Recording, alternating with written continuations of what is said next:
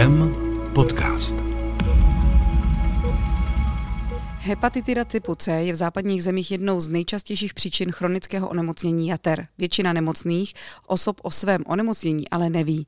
V současné době dochází k přenosu HCV infekce nejčastěji při nitrožnílní aplikaci drog. Počet takovýchto osob v populaci stoupá a infekce se nevyhýbá ani ženám, které chtějí počít dítě. Přitom u infekční matky dojde k přenosu na dítě u 5 až 15% Téma podcastu IKEM je jasné. Žloutenka typu C a těhotenství. Moje jméno je Markéta Šenkýřová a hostem je paní doktorka Sonja Fraňková, zástupkyně přednosti pro klinickou hepatologii z kliniky hepatogastroenterologie IKEM. Dobrý den. Dobré dopoledne, děkuji za pozvání. Sonjo, jak se přijde na nemoc HCV v těhotenství? To je právě ta otázka, kterou bychom chtěli změnit. Hepatitida C je onemocnění, o kterém opravdu většina svých nosičů vůbec neví, zhruba dvě třetiny lidí o něm nemají vůbec žádné tušení. A to těhotenství je právě ten kritický bod, kde je důležité to vědět.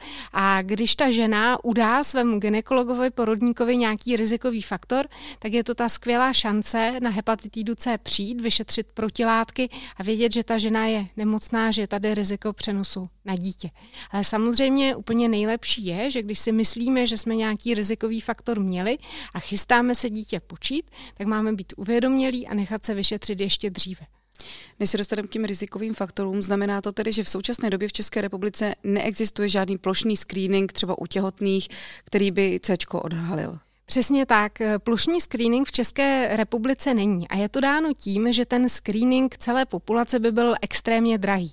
Hepatitida C v naší zemi je onemocnění relativně málo časté, protože díky uzavření hranic do roku 1989, kdy se necestovalo, nebyly tu tolik rozšířené nitrožilní drogy, tak opravdu to je jediné snad pozitivní dědictví komunistického režimu, že u nás hepatitidou C trpí pouze asi půl procenta populace. V Americe to donedávna byly více než 3% lidí. Takže my jsme země takzvaně, my tomu říkáme nízká prevalence, takže ta šance je malá.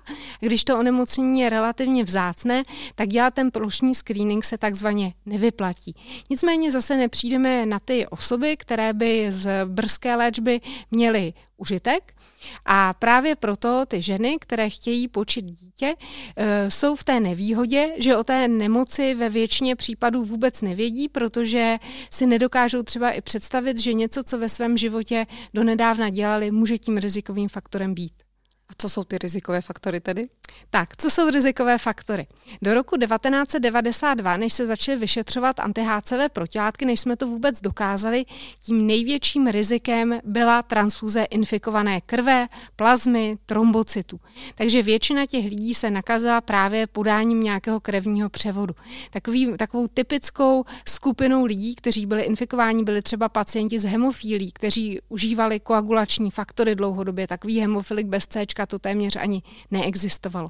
A v okamžiku, kdy se ti dárci krve začali testovat, a to k tomu došlo téměř na celém světě plošně od toho roku 1992, tak to, co je převažující, to je infekce pomocí nitrožilního užívání drog, ale vlastně ta droga za to nemůže, může za to sdílení toho injekčního instrumentária, to znamená jehel, stříkaček, škrtidel, takových těch lžiček, které známe z filmů, kde se ta droga rozdělává, takže to je to hlavní. No a potom jsou takové, řekněme, faktory menší, to je sexuální promiskuita, anamnéza, pravidelné hemodialýzy v době, kdy se právě třeba ne, netestovaly ty krevní transfuze a nebyly věci na jedno použití.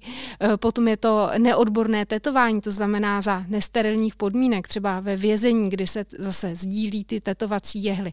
No a jedním z těch faktorů, to je takzvaný ten vertikální přenos z matky na dítě. Pojďme teď eh, k tomu určení té diagnózy. Jak se vlastně, ať už u těhotných nebo netěhotných, ta diagnóza určuje? Ta diagnostika je extrémně jednoduchá. Je to vyšetření právě těch anti-HCV protilátek, je to vyšetření velmi specifické, že vlastně ta protilátka neukáže nic jiného, i senzitivní, že ta senzitivita, citlivost té metody je v současné době více než 99%. No a těch možností toho testování je v současné době celá řada. Samozřejmě takovou úplně nejobvyklejší je odběr krve u lékaře, jehlou do zkumavky vyšetření v laboratoři, ale právě díky tomu nitrožilnímu užívání drog, kdy se testují e, zejména klienti nízkoprahových služeb, tak v užití vešly e, testy, jmenuje se to Point of Care, rychlá diagnostika, jsou to takové malé krabičky, kde stačí jedna kapka krve z prstu, která se přenese do té krabičky, zalije se to vyvolávacím roztokem a je to de facto jako těhotenský test, dvě čárky a jste pozitivní. Kdo se bojí i toho malého píchnutí, tak existují testy ze slin, kdy si vytřete štětičkou ústa a je to zase pozitivní dvě čárky. Teď se vrátíme zpátky k těm těhotným nebo k těm, kteří chtějí počít dítě, to znamená k ženám. Jak se léčí, pokud tedy někdo má dvě čárky, nejenom na těhotenském testu, ale třeba i na testu eh, na C, jak se tyto těhotné léčí? To je právě ten problém, proč chceme, aby ty ženy, které chtějí otěhotnět a myslí si, že by C mohly mít, aby se šly vyšetřit dříve. Protože v těhotenství je jedna z mála, jedno z mála období v životě člověka v dnešní době moderní léčby hepatitidy C, kdy se hepatitida C léčit nemá. Nemá se léčit v těhotenství, nemá se léčit eh, v období kojení, protože nevíme, jak ty léky mohou působit na plod. Není to doporučeno. A proto my nabádáme všechny ženy, které právě ty rizikové faktory mají a chtěli by dítě počít, aby se nechali vyšetřit ještě dávno předtím, než otěhotní, vyléčili se, vyléčili se předtím, že ta léčba je rychlá, účinná a bezpečná a teprve potom se snažili o dítě. Když se ale tedy přijde na to C přímo v těhotenství, přistupuje se k té matce nějak zvláštně? De facto by se úplně zvláštně přistupovat nemuselo. Tam je vlastně nejdůležitější to, že víme, že ta matka je infekční a že může nakazit při porodu to své dítě, takže to dítě potom musí být adekvátně vyšetřeno. Ale bohužel hepatitida C má obrovské stigma. Je to takový strašák, občas někdo říká nehezky feťácká žloutenka a ta žena, která třeba nikdy žádné drogy nebrala, tak najednou má tuhle ošklivou nemoc. A teďka s ní musí žít, musí se samozřejmě bát, že nakazí to své dítě, ale samozřejmě takzvaně ji nikdo nechce. A všechny ty ženy jsou potom odkláněny na nějaká takzvaně infekční pracoviště, kde by měla rodit, ale vlastně, když se to tak veme, tak anti-HCV protilátky nejsou v současné době eh, v tom takzvaně těhotenském screeningu, takže nějaké určité procento žen, aniž by to vědělo, k porodu samozřejmě infekční jsou a když to nevědí, tak se k ním chováme normálně. V okamžiku, kdy to víme, tak najednou přijde to stigma a ta žena obchází od nikud nikam a nikdo jí nechce a myslím si, že to pro nikoho není příjemné, takže proto o tom taky mimo jiné mluvíme. Ale nic jiného není třeba dělat. A je u těchto žen, protože pokud eh, říká, že rodí třeba na infekčních eh, odděleních, eh, je třeba u nich indikovaný císařský řez, nebo to všechno probíhá stejně? Probíhá to všechno stejně, ta péče v tom těhotenství je stejná. Ví se, že hepatitida C v těhotenství to, co jediné může udělat, může úplně lehce zvýšit riziko předčasného porodu, ale jsou to dny, nejsou to měsíce. A e, další věc, u té matky může častěji dojít k takzvané intrahepatální těhotenské cholestáze, to znamená, že má v průběhu těhotenství vyšší jaterní testy a může mít svědivku. Takže to jsou takové věci, které jsou častější, nicméně není to dramatické, že bychom například ženám s hepatitidou C zakázali těhotnět v dřívějších dobách. Co se týče toho miminka, musí mít vždycky žloutenku. Já jsem teda trošku to prozradila už v úvodu, ale eh, co determinuje to, že to dítě tu žloutenku nakonec má nebo nemá? Eh, to, jak k tomu dojde, jaký jsou ty, jaké jsou ty faktory, které vlastně zvýší riziko toho přenosu, to se úplně přesně neví. Jenom to jediné, co se doporučuje, vlastně všechno dělat stejně a jediné, co se dělat nemá, tak je invazivní monitorování. To znamená, že by se do toho miminka nějak píchalo, aby došlo vlastně k nějakému tomu krevnímu přenosu. Ten přenos vlastně i v průběhu toho porodu je krevní cestou. Takže vlastně nic se nemá dělat jinak a potom o to miminko jde vlastně v první řadě, aby bylo správně sledováno, aby se vědělo, že hepatitidou onemocní. Těch přenosů je popsáno méně než 5%, takže to dítě opravdu tu hepatitidu má. A v této situaci, jak by asi jsme znali z básníků, v tomto se často chybuje. Všichni si myslí, že to dítě má být vyšetřeno hned. A to je právě to, eh, co potom zase stigmatizuje nejenom tu matku, ale i to dítě to dítě má přenesené mateřské protilátky. Takže máme falešnou vizi toho, že je nemocné, ale ono vůbec není. První testování má být provedeno až v 18 měsících věku, na tom se shodují všechny doporučené postupy. A jak se pak léčí, pokud tedy si potvrdí? To je záležitost posledních několika let, naštěstí, a je to dobře. Dítě se má léčit od tří let věku a je to de facto dáno tím, aby mohlo přijímat tabletky, které k, hepa- k léčbě hepatitidy C v dnešní době jsou a jsou k tomu určené. Ta léčba je strašně jednoduchá, nemá nežádoucí účinky a samozřejmě na nemocné děti se myslelo, takže dokonce některé z těch lékových režimů jsou ve formě granulí, které se vysypou do nějaké potravy, třeba do jogurtu nebo do přesní dávky, takže je to pro to dítě i relativně pohodlné a nemá pocit léčby. Já jsem sama matka několika dětí, ale při představě, že mi někdo v 18 měsících řekne, že moje dítě má žloutenku typu C a mám počkat do tří let při vizi toho, že je to příčina chronického onemocnění jater, tak asi nebudu úplně jako v klidu. V klidu je třeba být, protože je dobře známo, že ta hepatitída C u toho dítěte neprogreduje. To znamená, že to, ten vývoj toho onemocnění vůbec není rychlý. Jakkoliv se tomu dítěti nic nestane, a to je to, co v dnešní době víme velice dobře, to, co způsobuje vlastně progresy toho jaterního onemocnění směrem k cirhóze, nádorům jater, jaterního selhání, je to, co ty děti nemají. A to je obezita a příjem alkoholu, takže to dítě je vlastně velmi bezpečné v tomhle smyslu.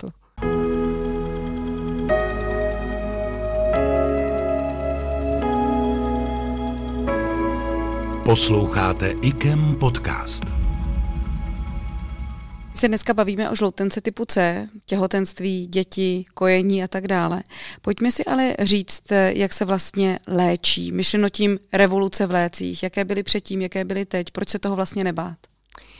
V dřívějších dobách já jsem bohužel s interferonem zažila 20 let své klinické praxe, tak se hepatitida C léčila kombinací interferonu a ribavirínu. Interferon je to, co produkují naše bílé krvinky, když máme chřipku a všechno to, co způsobuje ty nežádoucí účinky, to znamená teplota, zimnice, třesavka, jako když máte tu chřipku.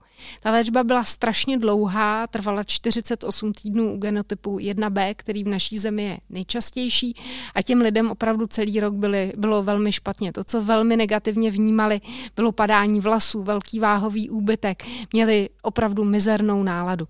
No a k tomu se užíval ještě ribavirín, to bylo nejméně 4 e, až 6 tablet denně a tohle trvalo celý rok. V každé té fázi té léčby my jsme ty pacienty testovali, jestli ta léčba funguje a bohužel fungovalo u necelé poloviny pacientů. Takže po téhle roční akci my jsme teprve polovině lidí mohli říct, že jsou nebo nejsou úspěšně vyléčeni. Když měli cirhózu, tak se jich vyléčilo asi 10%. A to byli ti, kteří tu léčbu potřebovali úplně nejvíc. Potom přišel rok 2011, kdy byly zaregistrované dva nové léky, takzvané protázové inhibitory, boceprevir a telaprevir. My jsme se na ně roky strašně těšili a potom, když jsme je nakonec měli k dispozici, tak jsme byli obrovsky zklamaní, protože ta účinnost stoupla jenom maličko, a nežádoucí účinky byly ještě horší. Vyrážka, těžká chudokrevnost, opravdu jako nebylo to příjemné ani pro ty pacienty a my jsme se o ně v tu chvíli už opravdu velmi báli. A potom už to šlo ráz na ráz, přišel prosinec 2013, kdy byl v Americe a potom následně v Evropě v lednu 2014 registrován sofosbuvir. To je molekula, která je opravdu naprosto revoluční v léčbě hepatitidy C. Je to molekula, která dokáže blokovat prodlužování řetězce HC, viru hepatitidy C. Takže to bylo to, co najednou přišlo a po třech letech jsme měli něco, co funguje bez interferonu a s dalšími účinnými látkami v jedné tabletě téměř 100% účinnost, aby nelhala 99,8% pro všechny, nezávisle na stádiu nemoci, nezávisle na současných onemocněních, můžeme léčit úplně všechny. Jak už jsem říkala, jediné, kdy to nejde, je těhotenství, kojení a při neochotě pacienta ty léky užívat. Jak dlouho se ty léky užívají? Eh, ty léčebné režimy jsou v současné době velmi krátké, což je pro ty pacienty velmi komfortní a trvá to standardně 8 až 12 týdnů. Ty delší režimy jsou opravdu výjimečné, 16 nebo 24, ale řekněme 99% lidí zase vyléčí se za 8 či 12 týdnů. Jak eh, se k těm lékům ty lidé dostanou? Může je předepsat třeba praktik? Eh, V západní Evropě ano, u nás je díky tomu, že těch lidí není tolik, tak je léčba hepatitidy C soustředěna do center. Jsou to centra, která se léčbou hepatitidy C eh, zabývají desítky let. To jsou ti, kteří léčili většinou interferonem. Jsou soustředěny ve velkých nemocnicích, obvykle fakultních či krajských nejčastěji. A seznam těch center, který je v současné době více než 20, je třeba na stránkách České hepatologické společnosti nebo Společnosti pro infekční nemoci. Takže každý, kdo potřebuje léčbu a zadá si hepatitida C léčba, tak na něj něco vyskočí. Jakem je jedno z těch center, my tady eh, tyto léky podáváme. Kolik pacientů už jsme takhle vyléčili? Myslím si, že něco ke třem tisícům. Když eh, někdo má i z našeho rozhovoru třeba teďka pocit, že třeba nějaký rizikový faktor měl nebo prodělal nebo během života se s tím setkal, jak se třeba na nás jako na IKE může obrátit? Je to úplně jednoduché, že opravdu jenom napíše nebo zavolá, anebo musí být cestou klasicky přes praktického lékaře, žádanku a tak dále?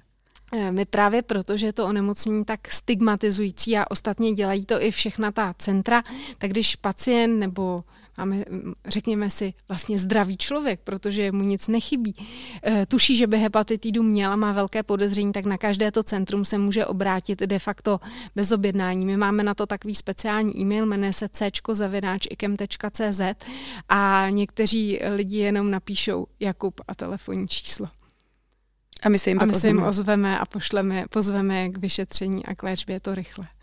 Poslední moje otázka. První vyšetření znamená odběr krve, ale s jakými dalšími procedurami se pacient, když už se teda C potvrdí, ještě u nás setká, protože opět se vracíme na začátek, chronické selhání jater je asi velký strašák pro všechny, kdo, kdo o tom uvažují. Naštěstí léčba hepatitidy C, jak je jednoduchá, tak se i e, velmi, velmi zjednodušila ta cesta k ní. A to je trend, protože vlastně ti lidé, kteří v současné době k, hep, e, k léčbě hepatitidy C přicházejí, tak nejsou úplně ti, kteří by dokázali dodržovat nějaké dlouhé režimy a vymýšlet nějaké závratné kombinace a jít na deset vyšetření, než se vlastně k léčbě dostanou. Je tam i takový ten strašák toho, oni mi to slíbili a pak to nedostanu. Takže my se snažíme, aby každý, kdo přijde a hepatitidu C opravdu má, aby ty své léky dostal už při tom prvním vyšetření. Takže jsou dva typy lidí. Ti, kteří si všechna vyšetření donesou, my je jenom zkompletujeme, napíšeme napíšeme zprávu a dostanou své léky a potom jsou ti, kteří vlastně o sobě neví vůbec nic, takže ty přijdou, vezmeme jim krev, potom uděláme rychlotest na HCV RNA, to je přímý průkaz toho viru v krvi, uděláme elastografii, ultrazvuk a v mezidobí, zatímco běží ten hodinový test na ty viry, tak eh, toho pacienta pošle, pošleme na sono, uděláme elastografii, to je neinvazivní měření tuhosti jater, abychom řekli, jestli ten pacient nemá cirhózu. No a za hodinou víme výsledek, víme, jak na tom je, jestli je opravdu opravdu nemocný, nebo jestli hepatitidu eh, C jenom prodělal a v tu chvíli opět může odcházet z léky, pokud se opravdu, pokud nenastane nějaká kalamitní situace. Třeba pokud ta žena není zrovna v tom okamžiku těhotná. Říká paní doktorka Sonja Fraňková, zástupkyně přednosti pro klinickou hepatologii z kliniky hepatogastroenterologie IKEM. Díky, že jsi přišla. Děkuji za pozvání. A my se teď podíváme na to, jak elastografie probíhá. Dobrý, Dobrý den. den, pojďte dál. Pojďte si nejprve sednout a povězte mi, už jste někdy takové vyšetření absolvovala? Tak, poprvé. Dneska vám vyšetříme játra, poprosím vás, jestli si můžete lehnout na lůžko a vyhrnout triko pod prsa. Teď vás ještě poprosím, jestli byste dala pravou ruku pod hlavu, tím se vám rozšíří mezi žebří. Já si vás mezi tím tady zadám do přístroje a zahájíme vyšetření. Vyšetření zahájíme tím, že si poklepem najdu místo, kde máte játra.